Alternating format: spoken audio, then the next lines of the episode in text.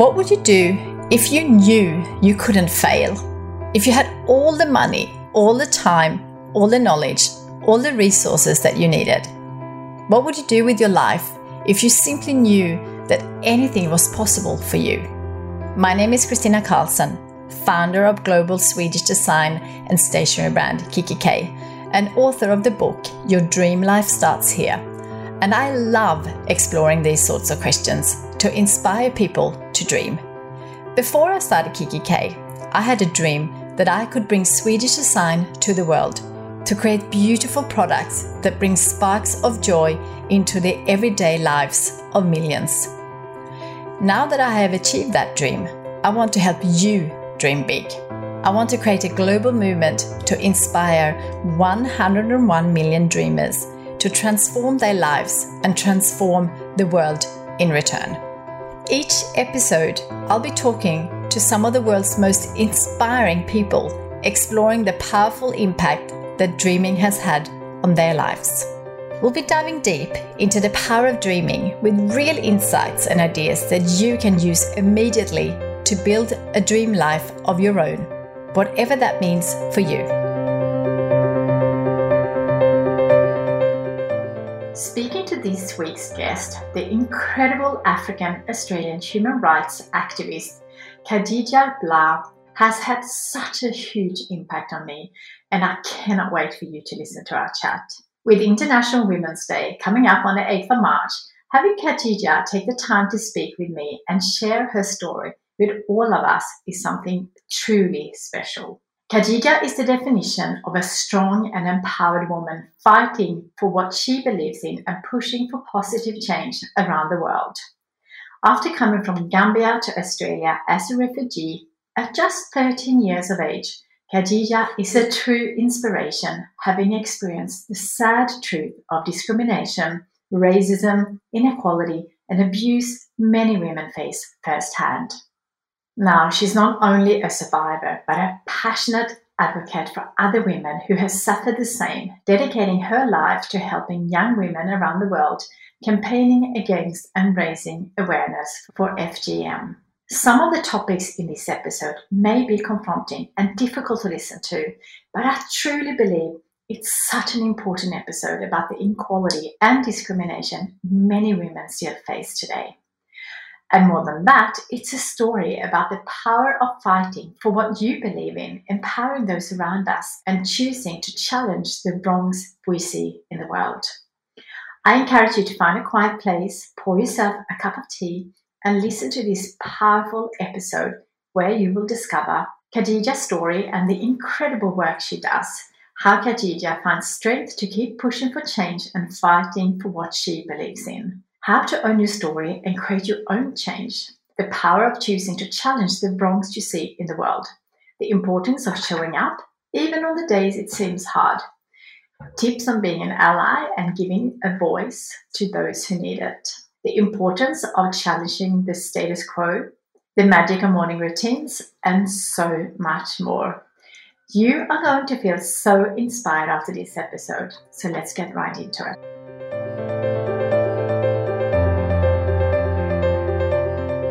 Hi, Khadija, and welcome to the podcast.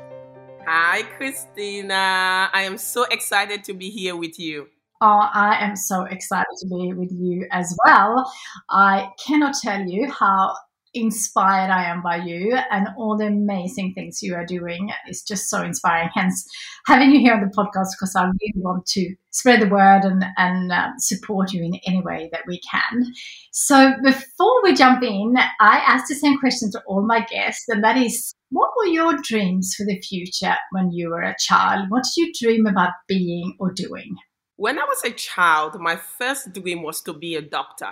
To me, it sort of looked like doctors helped everyone. You know, they were what every community needed. They were um, they were admired, respected, and in times of hardship and struggle, you can always count on doctors to come out, you know, to come out and and do the right thing. They had integrity, they, you know, they had the right values. So I sort of envisaged being a doctor. And then as time grew, I wanted to be Mother Teresa at some point because I thought, well, you know, I could be a doctor, but I could also be somebody who really worked with the poor and the vulnerable and the marginalized, really get into that grassroots, you know, level work where, you know, you're not uh, limited by a hospital or a clinic, but actually going to the poor, the vulnerable, the voiceless, the marginalized, and really working with them to empower them, to build them up, and to advocate for them. So I think, yes, probably my resounding dream growing up was to be Mother Teresa. And I didn't even want children. I just thought the world had so many children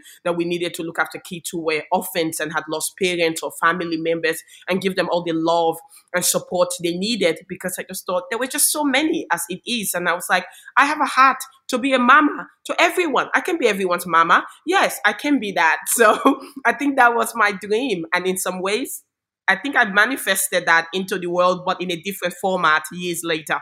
You sure have. So, for anyone who who are listening may not know about the activism work you do, fighting against and raising awareness for FGM around the world. So, I'd love you to share how you came to work in this area. And for those unfamiliar with FGM, can you share with us why this work is so important?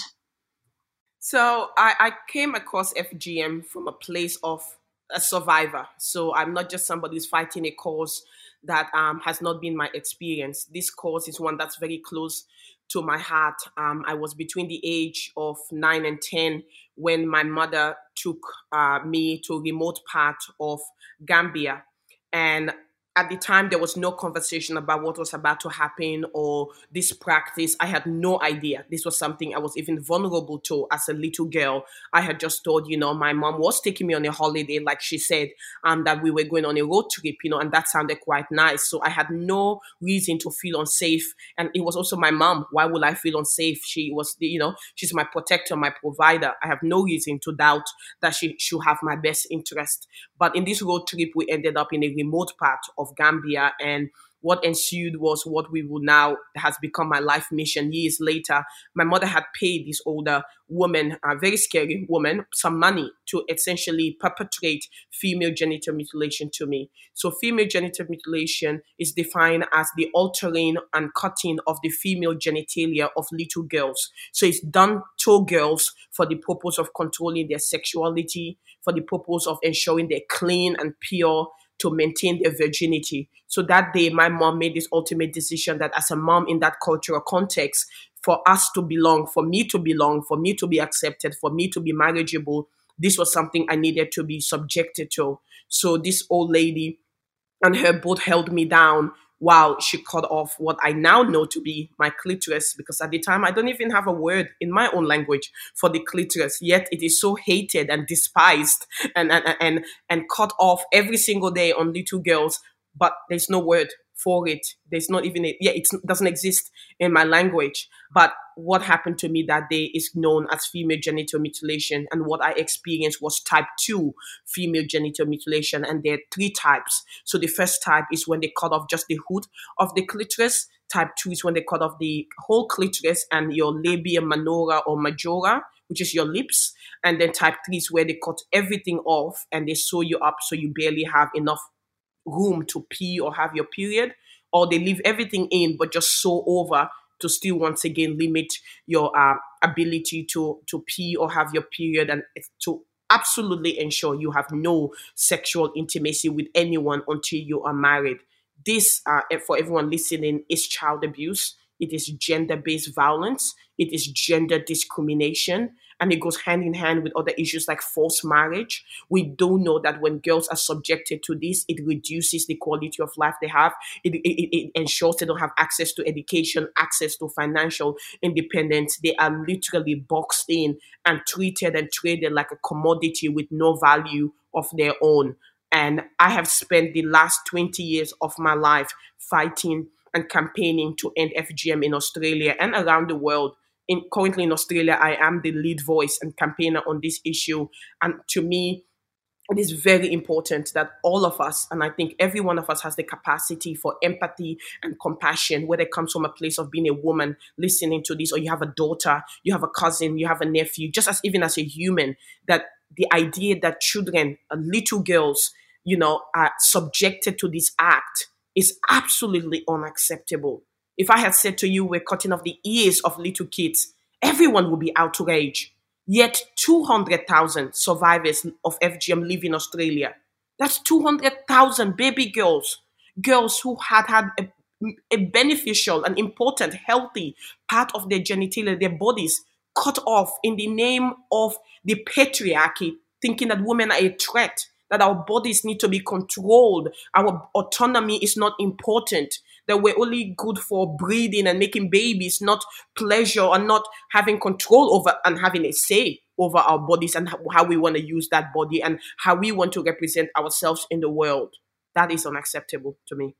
I didn't know this even existed in Australia before I knew all the work you're doing. So first, you're doing an amazing work, obviously getting people aware. Um, because you know, me growing up in Sweden in such a safe. I know that's not the case for everyone in Sweden, but um, I certainly grew up in a, you know on a farm in a very safe environment. So when I heard about this, I was completely shocked, and um, it's just unimaginable for me. And and um, knowing that that's happening still in this um, day and age in um, in Australia was a complete shock to me. So tell me a little bit about um, the experience you had coming as a refugee. Um, just I think you were just 13 years of age, and I guess how this shaped you into the woman and amazing human rights activist that you are today.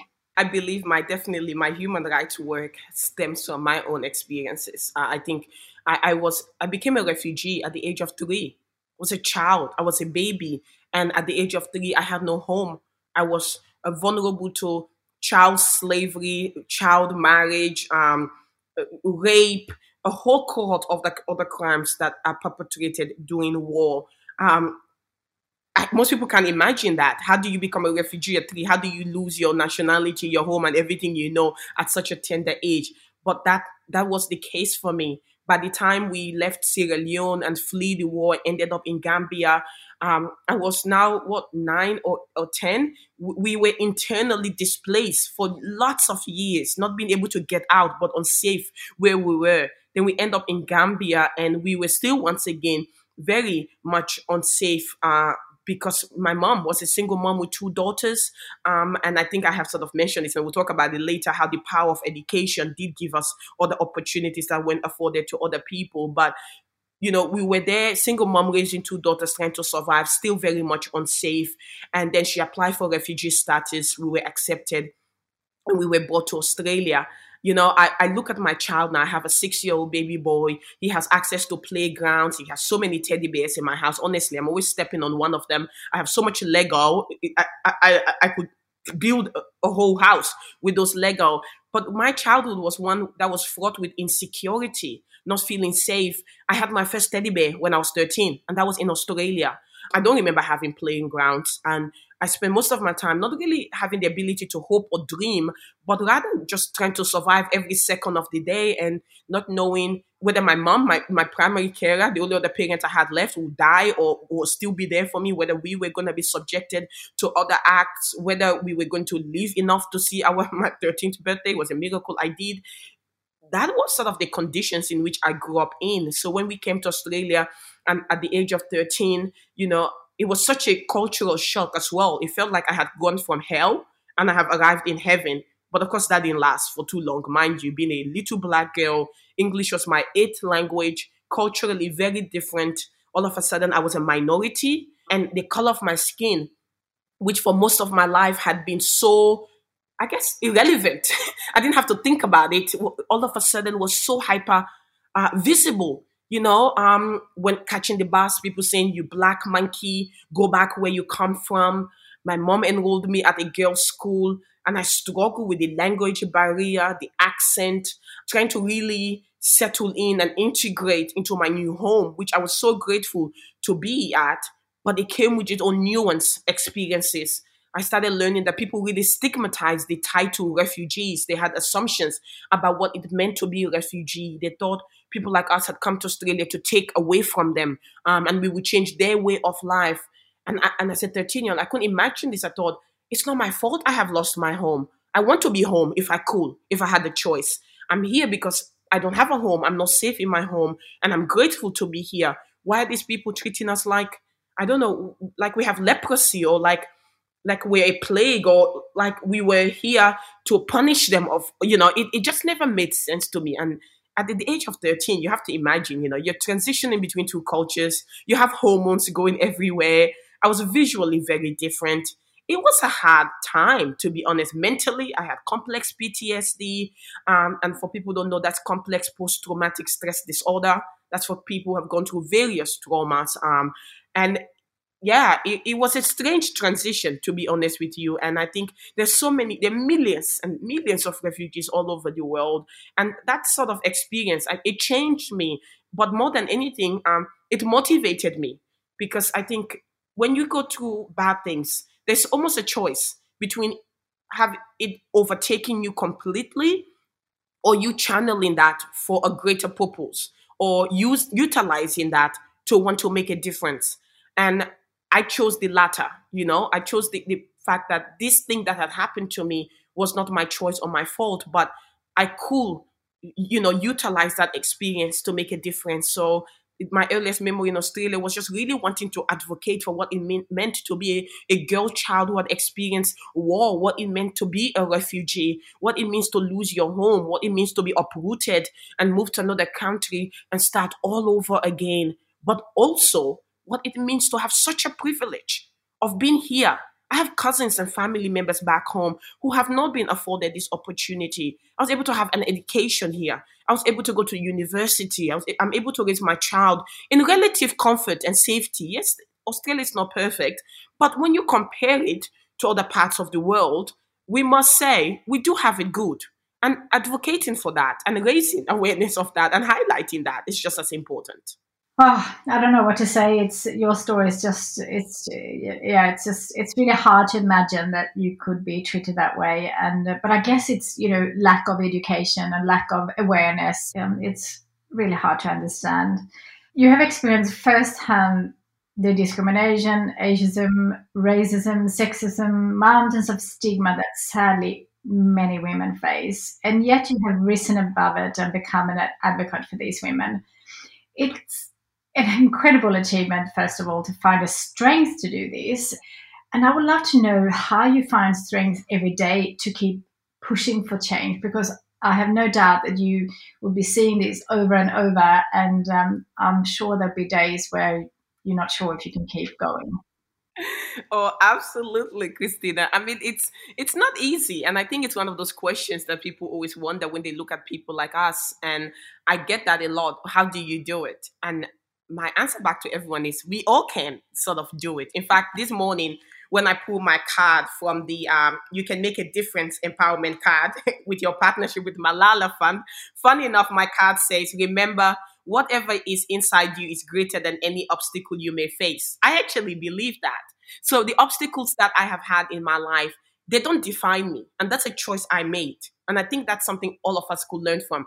The challenges we face don't have to define us Yes, we're victims as a result of being a woman, the gender discrimination we face. If you're a black woman, you face racism, and sexism. I mean, I'm a woman who also has a disability, so that means also facing ableism, which most people don't tend to see visually, you know, upfront. But all these challenges that we face, these barriers we face, they don't have to define us. And very much so, they're horrible. And we, we can challenge them, we can fight them, and we can feel and are entitled to feel however we choose to feel about them. Absolutely.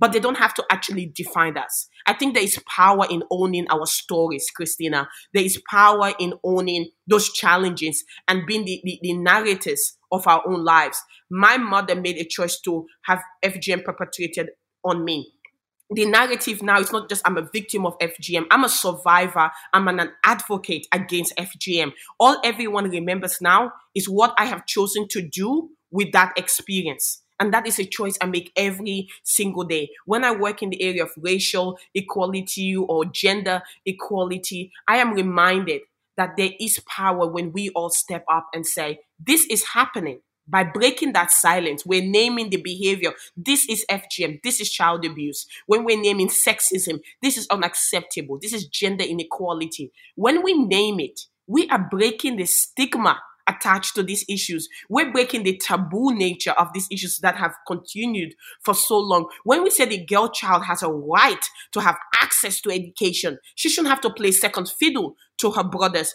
How dare somebody say her only role in life is to be a mother and a and a wife and to cook and clean and that she doesn't have a right to have information and knowledge so she can make informed choices in her life when we name that as an issue, when Malala named that as an issue, when we name these issues, we gave them power. We highlighted them. We then created an opportunity to change them. So every single day I wake up, yes, every day looks different. I'm a single mom. I, I wake up with my child and he talks my ears off and I'm lying there going, oh my God, can somebody make it stop? and he's asking me, mommy, who created the world? At 6 a.m. in the morning. You know, I am reminded of the beauty and the privilege I have in raising another eh, this little human to be to be hopefully a change maker in the future. When I check my emails, I'm inundated with messages from across the world of women who have watched my TED talk and who have been so validated by me sharing my story. So that's how I show up Christina every day. That's how I make the choice because I know that when I show up, I have seen the power of it and the impact it has had on other people's lives. I have seen the impact that it has on my son who gets to see his mom be a badass, you know, woman, a queen. He calls me a queen, by the way, which I love. a Wonder Woman who gets up and, and changes the world. I, I refuse, Christina, to accept that the world we have as it is with all its brokenness and all its challenges, that I refuse to believe I can play a part in that. It's knowing that I can. I have the opportunity to, I have a calling to do that. It's a privilege and a responsibility and almost a rent I pay for living on this in this earth that I show up. And I think I keep saying this in all, a lot of my interviews. I believe every single individual, every one of us, are the answers to, to the challenges our family, our community, our nation, our world faces. Imagine if Malala hadn't answered that call. Imagine if Barack Obama hadn't answered that call. Imagine if Oprah didn't answer that call. Imagine if you, Christina, hadn't answered the call and the vision and the purpose you have to create kikki, to now partner up with Malala in the way, the Malala Foundation, the way you have. Imagine if I hadn't answered that call. Imagine what will have happened. 20 years career working in human rights. I'm still inundated with messages from women and girls and other people all over the world every day thanking me and sharing with me tidbits of how my showing up, me choosing to share my story, me choosing every day to make that choice that I will play my part, no matter how small. Like doing this podcast. That is one more way I am showing up. One more way I'm choosing to want to contribute to my community and the world at large. That is how, that is what keeps me going, that there's such a massive impact. How can you not want to make that impact? But I do look after myself, Christine. I must say that because I think people think, oh, well, you're a superwoman. You do it. I can't do it. I look after myself, everyone.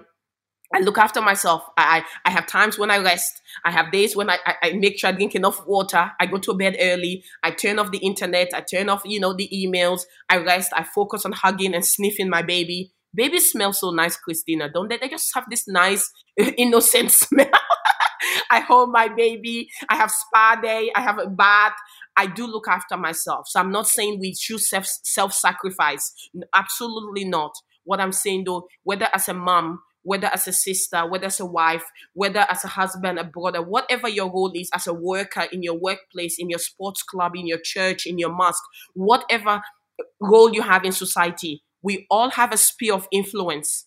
If we play one little part in that, if we just show up in a little way, it all adds up to make to create a ripple effect. That's all I'm saying. Yeah, no, I love that. And I'm so pleased to hear that you look after yourself because I see so many A-type personalities that, you know, are driven like you and have big dreams to to make the world a better place and do amazing things. Um, but then go a little bit too hard and then end up being completely burnt out. And that's that's not good for anyone either. So it's great to hear because self care and um, is really important. So thank you for sharing that. So you are the founder of the Desert Flower Institute in Adelaide. Can you share a little bit with us about that work the Centre does for women? So for many years as a survivor, you know, interacting with the health system in Australia, I faced a lot of challenges. A lot of the doctors and health professionals were not competent in FGM knowledge. They didn't know how to recognize the signs of FGM. They didn't provide proper treatment. Um, and it, it, it, was horrible feeling. And I had focused so much of my energy in, in the child protection space, wanting to ensure that we protected those 11 girls a day who are at risk of FGM. But I also realized that they were survivors and what services were they getting? If I was and I think I am privileged in that I have an I'm a university educated woman. I don't need an interpreter. I'm I'm quite assertive, so I am able to to speak for myself and advocate for myself. But for some of the women I am talking about, English is not their first language. They do require an interpreter and not able to always communicate their needs. I wonder what kind of service then they were getting if I was facing the challenges I was as a the privileged woman I was I, I am so as time went on i had this dream and it was just a dream of looking at what if we set up something in australia that provided a holistic and trauma informed care for those 200000 survivors. I saw that there was a clinic in, in, in, in france and there was a clinic clinic um i think maybe in switzerland maybe but they, there's clinics all over europe and there was even one in kenya that worked with survivors but if you're an Australian woman, you shouldn't have to travel so far. They cost, uh, I, I, I, imagine, you know, flights and accommodation to go get treatment. Why couldn't we get treatment in Australia? We have treatment for everything else cancer, diabetes, everything else. Why not to be able to have the appropriate care that we deserve as women who have gone through sexual violence and, and, and physical and emotional abuse? So I sort of planted the seed and sort of write, wrote in my journal that it would be lovely to have that the desert flower sort of center here in Australia because there's a desert flower center overseas. But what if something like that was in existence in Australia? And like all things, you write down a vision, and I sort of then manifested that I will find the right people. I needed a surgeon, for example, and a gynecologist and and trauma informed psychologist to be part of this team. So I wrote down that this was what I wanted and then just sort of put the intention that I, I, I will attract these people and I will look for these people. So as I went about my work doing trainings and education, I would keep saying to people, this is what I am trying to manifest and this is what my goal is. I'm looking for this kind of people one day I was doing a training in one of my jobs and I mentioned this goal and dream. And one of the nurses there said to me, I know a gynecologist and a surgeon who I think will be amazing and will be able to help you. She already actually works with women impacted by FGM. I'm like, I have done all the Googling. I did not come across this woman. She's like, well, she keeps it, um, it's not well publicized because she didn't want to sort of take away from the work and, the, and she wanted to give privacy to the women. But I think you could connect with her. Of course, I called her up, immediately set up a meeting, and I'm happy to say Dr. Fariba Wilson is now the lead gynecologist and surgeon who is working at the Desert Flower. She partnered up with me, she, her daughter, and we also partner up with um, with a psychologist team who are all on board um, to sort of provide this holistic trauma informed care right here in Little Adelaide, of all places in Australia. Um, and we are available free of charge to survivors of FGM. We've had women who have gone and had labiaplasty and it's gone completely wrong coming to see us. We're seeing people from the transgender community because we're very inclusive coming to see us. We have women who have, you know, experienced traditional, of course, FGM FGM coming to see us, my dream manifested. It came to life. And I have a great team who all of them from the bottom of their heart really believe in the cause, believe that this is a human rights issue, believe that these women, like myself, are all deserving of of proper care for what we have been through. But most of all, Christina, I just believe that if I can give back a little dignity and a little sense of worth and a and a sense of wholeness to these sisters of mine because they're sisters to me because we share a common experience that nobody else probably can understand. If i can give them that just that little bit of dignity that was stolen from them and sense of wholeness that was stolen from them then i have i'll be happy to die today because i think that is such an important thing as people, we all are deserving of dignity and wholeness and a sense of, of empowerment within ourselves, no matter what we have experienced. And being given that, even in a little way, I think is completely priceless. Oh, it's just so inspiring. It's incredible what you're doing. So, for anyone who's listening who, who have different challenges, what kind of advice would you give to people out there who wants to, you know, it could be obviously very different cause or very different beliefs or different way of, of you know making the world a better place where should people start and what should they do because um, no doubt you had to learn loads as you started this this mission I think my advice, and I'll split it into two groups. I think there's survivors, and then there are those who haven't experienced something but still want to make a difference. For survivors, my first sort of advice is go to counseling and get support because we cannot work from a place of an empty cup, but also we cannot work and make change when we are bleeding ourselves. I do not advise this. I think looking after ourselves is really important. We are the most important people. So whatever eh, eh, you know part of your journey you're in my advice is always at least seek some help and support be it counseling meditation whatever form of spirituality healing that you believe in i think seek that first look after you first build yourself up first that is important. You are important. We need you to be whole and healed and coming from a place of strength. When you have done that then you are in a much better place to challenge the, the, status quo to want to make that change. And you do it from a place of wholesomeness. You do it from a place of where the work is not your sense of uh, it's not your validation. The work is just an is just something you actually do and you're able to separate yourself from it because it will be challenging. There are people who will attack you i have had attacks for most of my career to this day when i put an article or piece out i have trolls online but because I'm coming from a place of wholeness and I go to therapy still, you know, I still engage with my therapist. I still do mindfulness. I still do yoga. I still do my meditation. I'm still always having that spirituality, that sense of looking after me so I can pour out to to my work in a healthy way do that. Do do that work so that you're able to withstand the challenges that will come your way. So you're able to always be value based focus on what you want to achieve rather than needing the work to validate you or rather than the work taking so much from you that you may crash and not have it be sustainable. 20 years is a long term to be in this line of work and i've only been able to keep doing it and showing up. And i imagine i'll keep doing it for years to come because I do look after myself and I prioritize my health and my well being so I can be there for myself, for my son, my family, and my community. So that's my advice to survivors. Once you have done that sort of work and you're in the advocacy, always remember where you why you started the work. Have a journal where you write why did you start this work? It's very important. You're gonna need the why when you're tired. You're gonna need the why when the attacks come. You're going to need the why when you want to give up. You're going to need the why when it feels like you're not making a difference.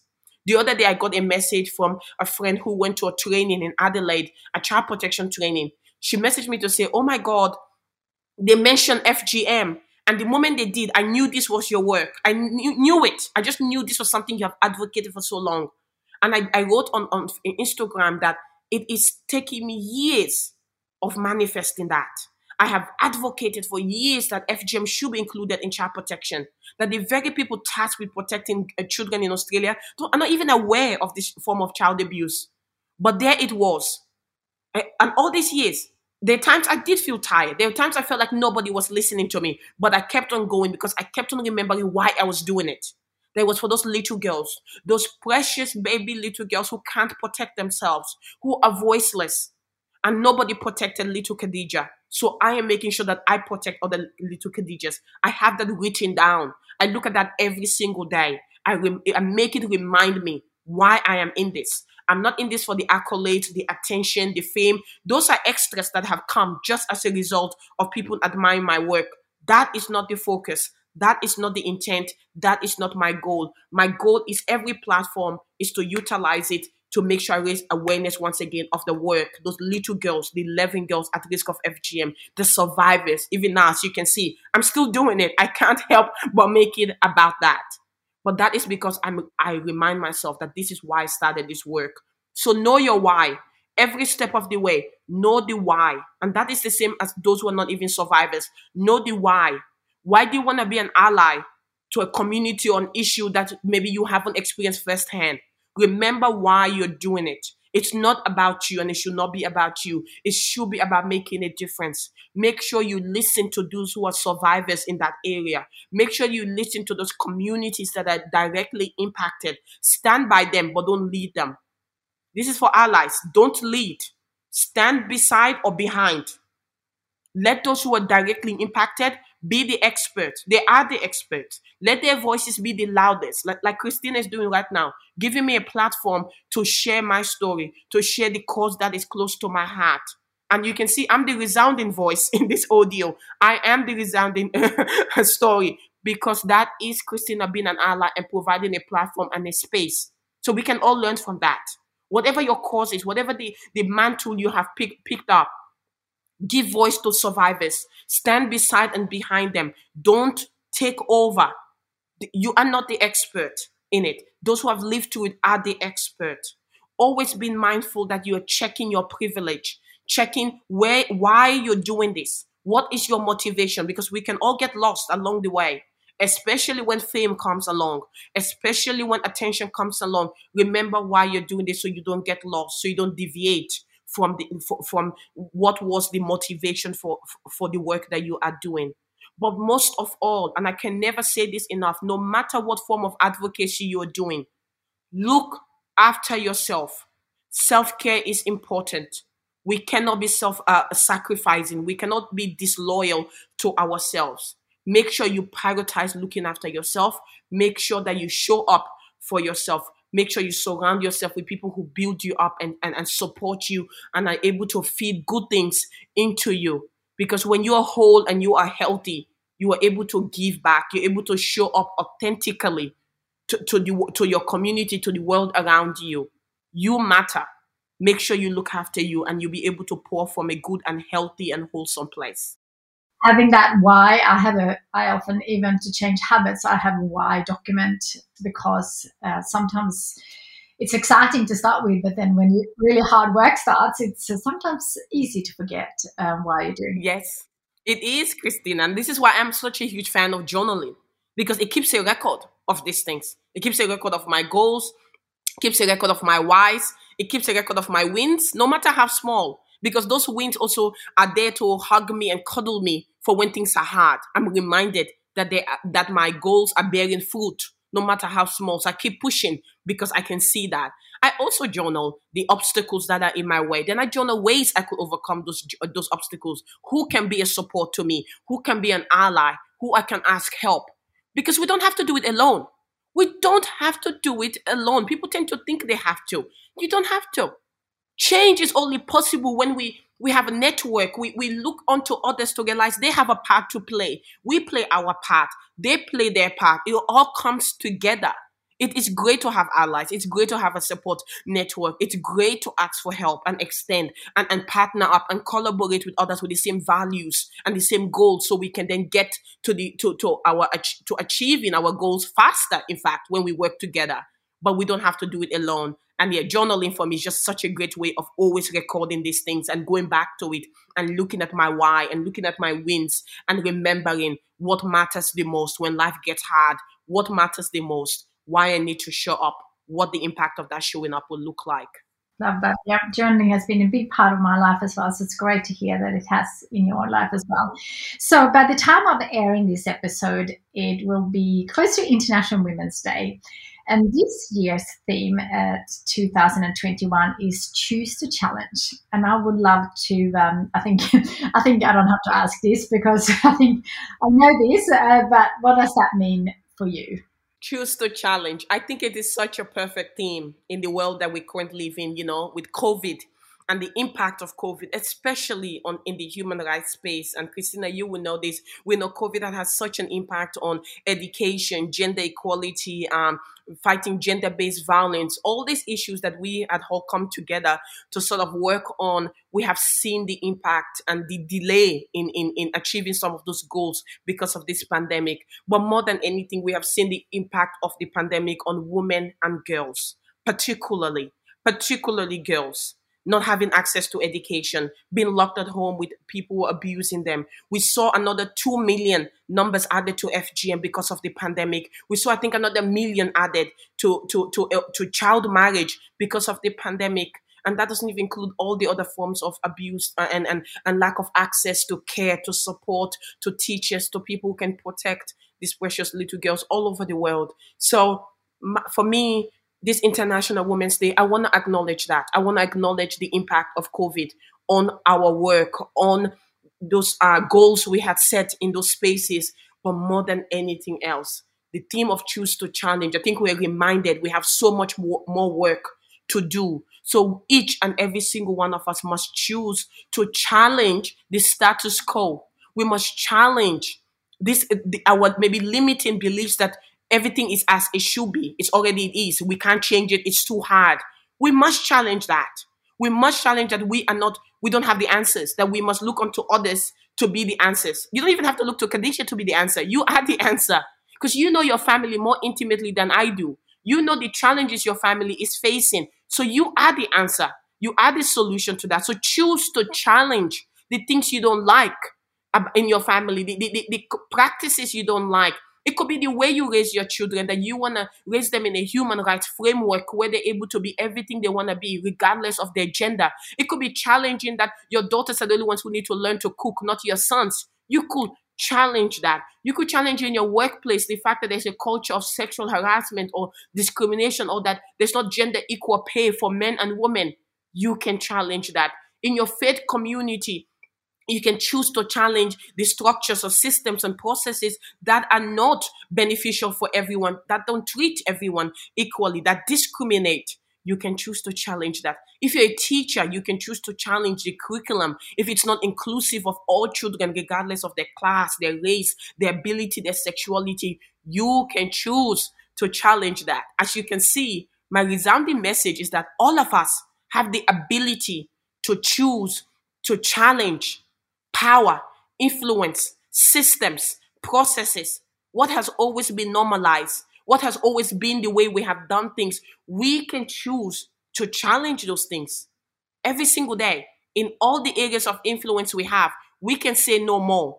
We can say this is not going to continue. We can say there's a better and different way to do things. So that is what I, Khadija, will be doing for International Women's Day. That is my calling. I will continue to choose to challenge gender inequality, to choose to challenge that we cannot accept to live in a world where women are not treated equally, where women don't have equal access to education, opportunity, so we can thrive and contribute to our community. I choose to challenge a world where we still have girls not having access to education, not having access to pen and pencil and books so they can have information, so they can make informed choices about their lives. Because we know research says this when you educate a child, a girl child, you educate a whole nation. The power of a pen and paper in the hands of a girl child Women are decision makers in their home. So when she's informed, she has an education, she makes she is more likely to make a choice to not uh, uh subject her daughter to FGM. We know this because backed up by research.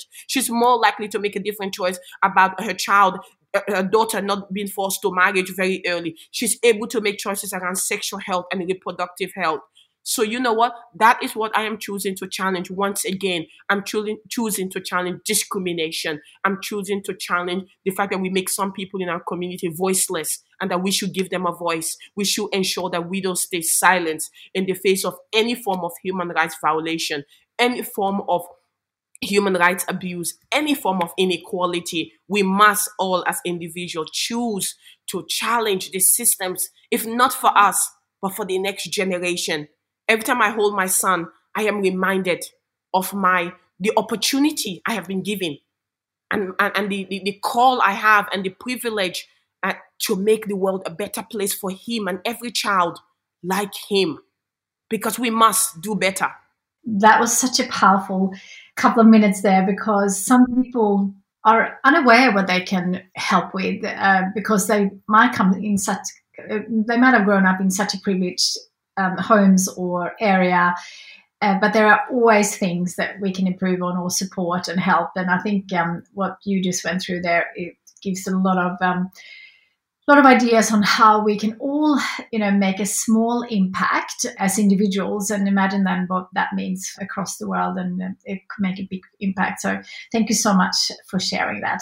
I'm going to shift gear a little bit now and I'm going to ask you a little bit. I'm all about dreaming because I think it all starts with dreaming, dreaming about what you want to do with your life, but also what we can do to make the world a better place. So what are your dreams? I am a big dreamer, Christina. Most of the time when I'm journaling, it's me dreaming, writing my dreams and goal and manifesting them and scripting them. So, um, and I think sometimes people think as an activist that all I dream about is changing the world. That's one part. But I also have dreams as a woman, as a mom. I have other, you know, other parts of my identity that have, you know, dreams that are covered by that.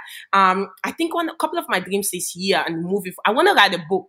And then everyone would say that's no brainer. Obviously, I have an amazing story, an interesting story, but I would love to write a book. Yeah, uh, because I think it would be such a good way to capture my full story. What everyone has heard are just snippets of my story. That is not the full extent of my story. It's not the full extent of all that I am, all that I hope to be, and all the ways that uh, the magical ways, you know, and magical things that have transpired in my life, not just the negative, but the positives as well. So I would love to, I'm dreaming and manifesting a book, you know, in, in this year to next year that that will come to pass. I'll have an opportunity for that to be the case. I am dreaming of probably being more successful than I am. And I know that probably sounds slightly superficial, but in a way it's not because we all want to grow. We want to see growth in our work, in our lives. And my activism is great, but I'm always mindful that the more I grow my profile, then the more then my activism also grows. Because as you know, we live in a world of platforms. The bigger the platform, the more people listen, the more people show up the more my call of action will be heard.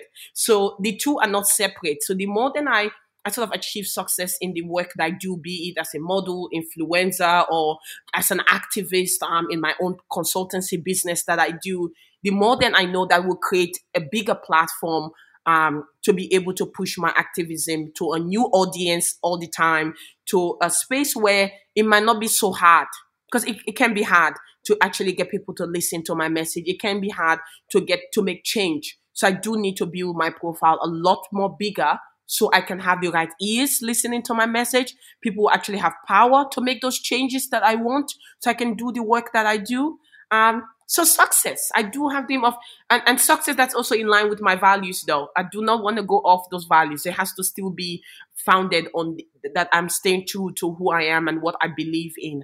Um, so I do want, um, I am dreaming of success. Um, and more than that, I think I am also very much dreaming of being able to have um, a more better life balance.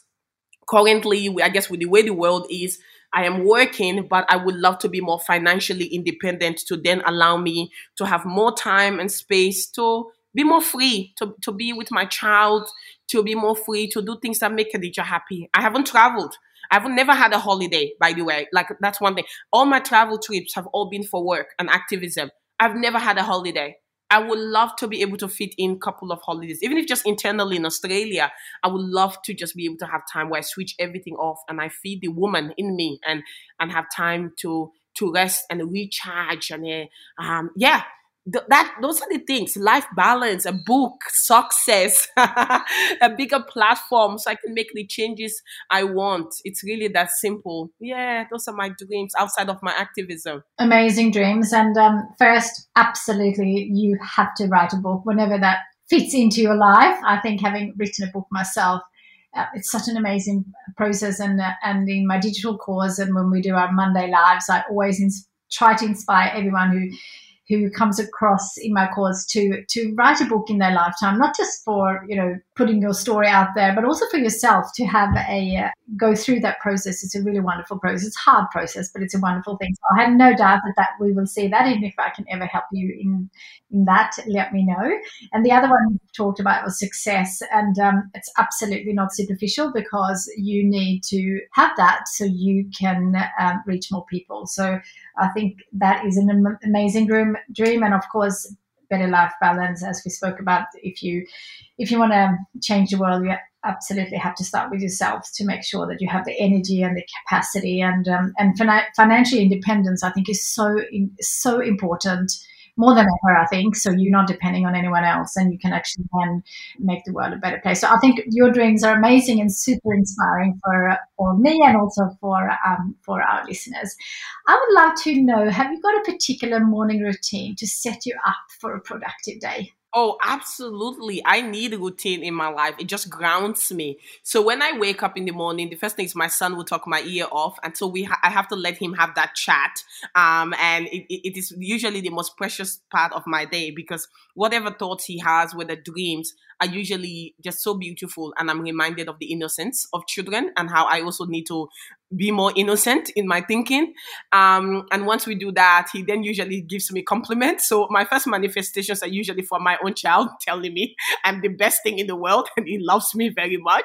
And then I return the same to him and we cuddle. I like that quiet time in, before the day starts where it's just me and him and we're able to just bond and, and set our day up with love, you know? And then once I am done with that, I get him ready for school. I usually like to sit and have my tea. I put uh, my candle on. I'm a huge huge fan of candles. Honestly, I need to partner up with someone who makes candles so I can just be their spokesperson because honestly, I just like candles. Then I meditate. I meditate and I like to really just spend that quiet time to ground myself down a little bit and focus on my intent for the day, away from all my responsibilities. Just the intent is what emotions and feelings and and I want from that day rather than what I want to achieve. Because I think, it, like you said, when you're A type personality, it's so easy to be thinking of output and productivity but to me, that time is not about my output and productivity, but more a sense of feeling. And and usually, I want to have more patience that day. I want to feel more patient, more calmer. I want to feel a sense of joy and peace. Those are really actually what I'm trying to cultivate during my day because my work is very stressful. And as the day goes, little things, the stress builds up. Whether it's a child I couldn't get to on time, whether it's an email from a a partnership that may need more tweaking so the values are right or i actually have to walk away because the values don't align the stress can build up. So that time in the morning as i am meditating it's just me wanting to set my intention of the emotions and the sense of energy.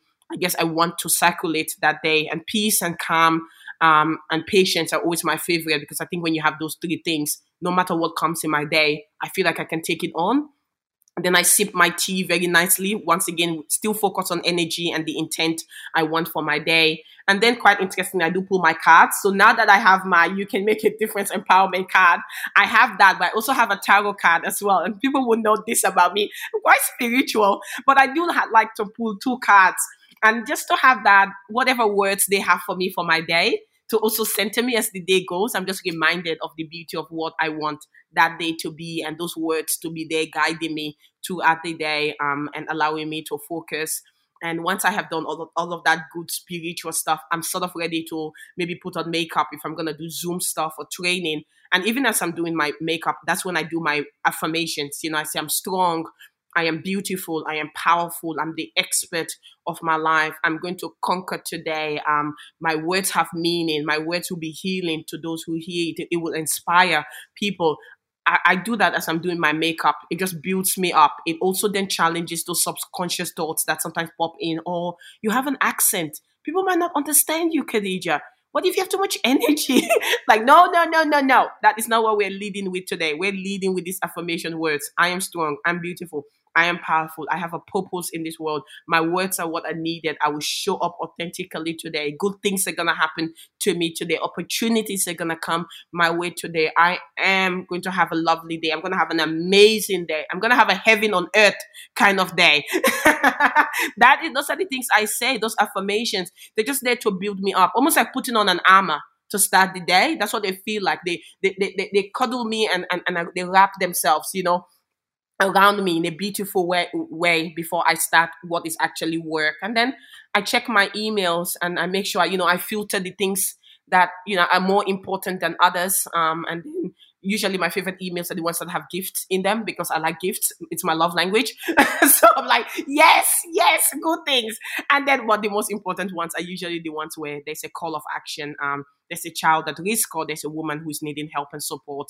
And I make sure I prioritize that before then I go on to business stuff. Um, and then the day just sort of unravels like that. And then I pick up my baby and I start mothering kicks in, and then it's just being a mom and, and making sure I'm present for that, the most important role in my life. And the hardest one is being a mom, a single mom at that. But I'm a black woman with disability, single mom, raising a child who is a black boy with disability as well. So I do have my cup is quite full.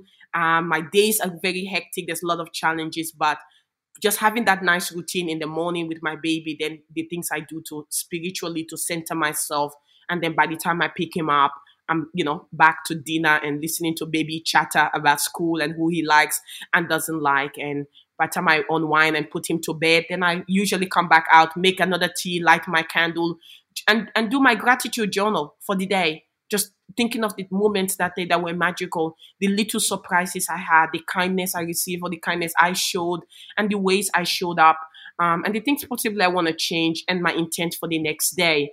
And that wraps up my day usually. Wow, that sounds like an amazing routine that you you started with. So thank you for sharing that. Super inspiring.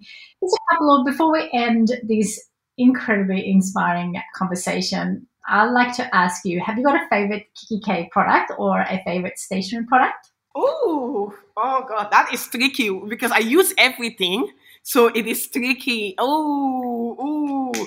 I think based on just the journaling thing and the manifesting anything and the I think cards and journaling. So things I can do, write down. And a cute pen. A cute pen because I, I who doesn't like a pen that looks beautiful? If I'm going to write, it needs to be beautiful and it needs to glide on that paper. Like it's like it has power. And my cards, because I just think people, yeah, not everyone might be into cards, but they're just beautiful. Being able to pull a card in the morning or even during the day by lunchtime, pulling another one just to remind you that you're amazing, you're doing the best that you can, and and you know you can do, you can conquer. Just it's so powerful. So yeah, I, I think I lean towards a pen. Give me a good journal and give me a set of cards, and I can take on the world. Yeah, outside of my phone and my iPad, I think those are the most useful things to me because I'm always writing, whether it's new thoughts and new dreams as I'm working with the client or I'm just even sitting and having lunch. I'm like, oh, that is something I could do. Oh, I need to partner up with those people. Oh my God, that's a good thought. So I'm always writing. So in a way, give me a book and a pen, like Malala said, God, I can make anything happen, honestly. I agree. I'm exactly the same. I love my journal, I love my pen, I love empowerment cards. So but Christina, I must say, look, I love kikki. So I love everything kikki does. So I love all the kikki products. So don't limit me to three products, okay? I'm all about the kikki life. kikki is a lifestyle. Thank you for kind of thank you for um, that amazing feedback. That's lovely to hear. Last question, or two more. One really quick one. Have you got a favorite book?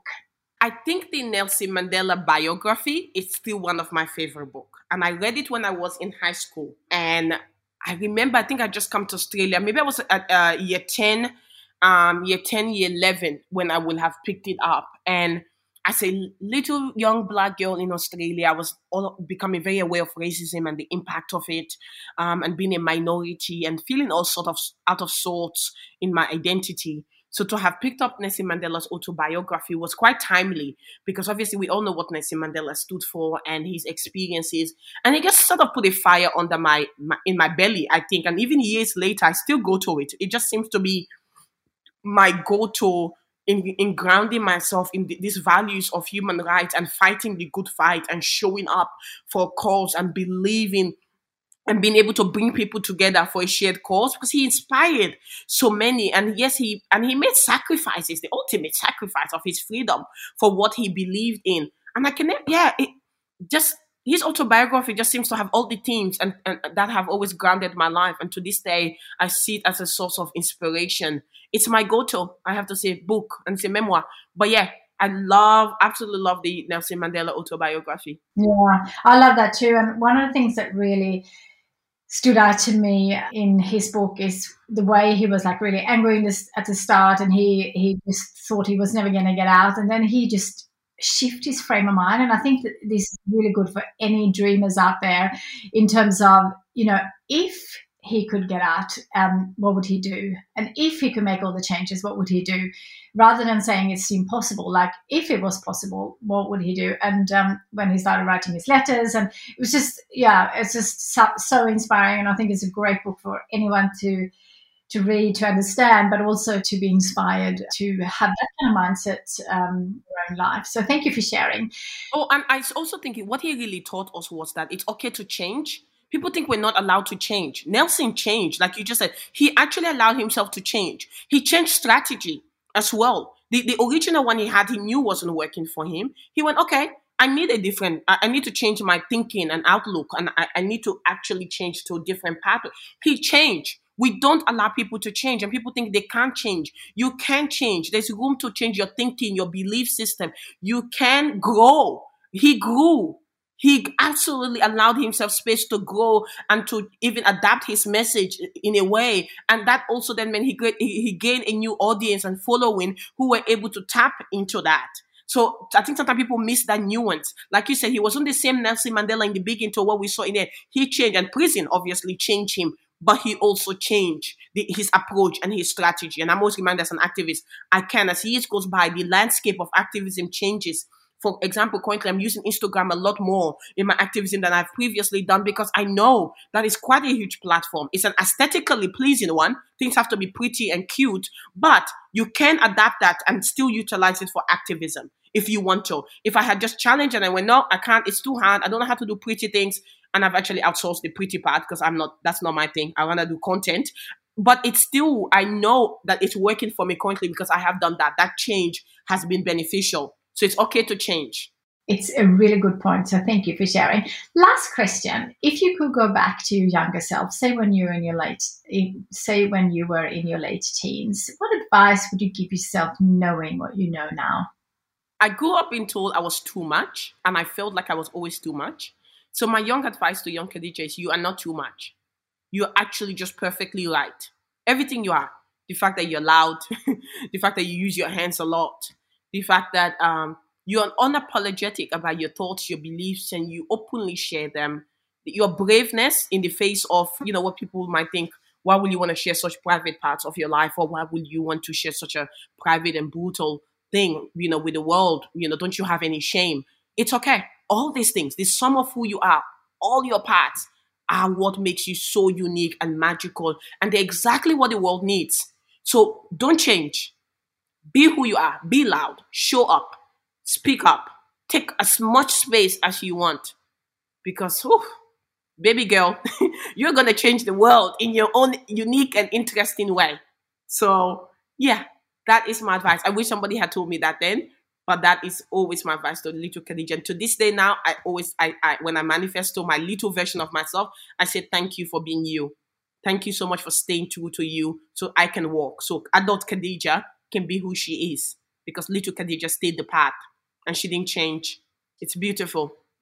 What a beautiful way of ending this super inspiring episode. I cannot thank you enough for um, taking the time to come on my podcast, but for all the amazing things that you are doing to the world and also inspiring others to step up and do the changes that is so needed in the world and also achievable when you look at the way you are doing it. And if you can change a few people's life that's enough. You don't have to change the world. You can just start where you are. And all the things that you have shared with us today has been so inspiring. And i have no doubt our listeners will absolutely love it and um, also support you in anything that we can. So thank you so much for coming along today.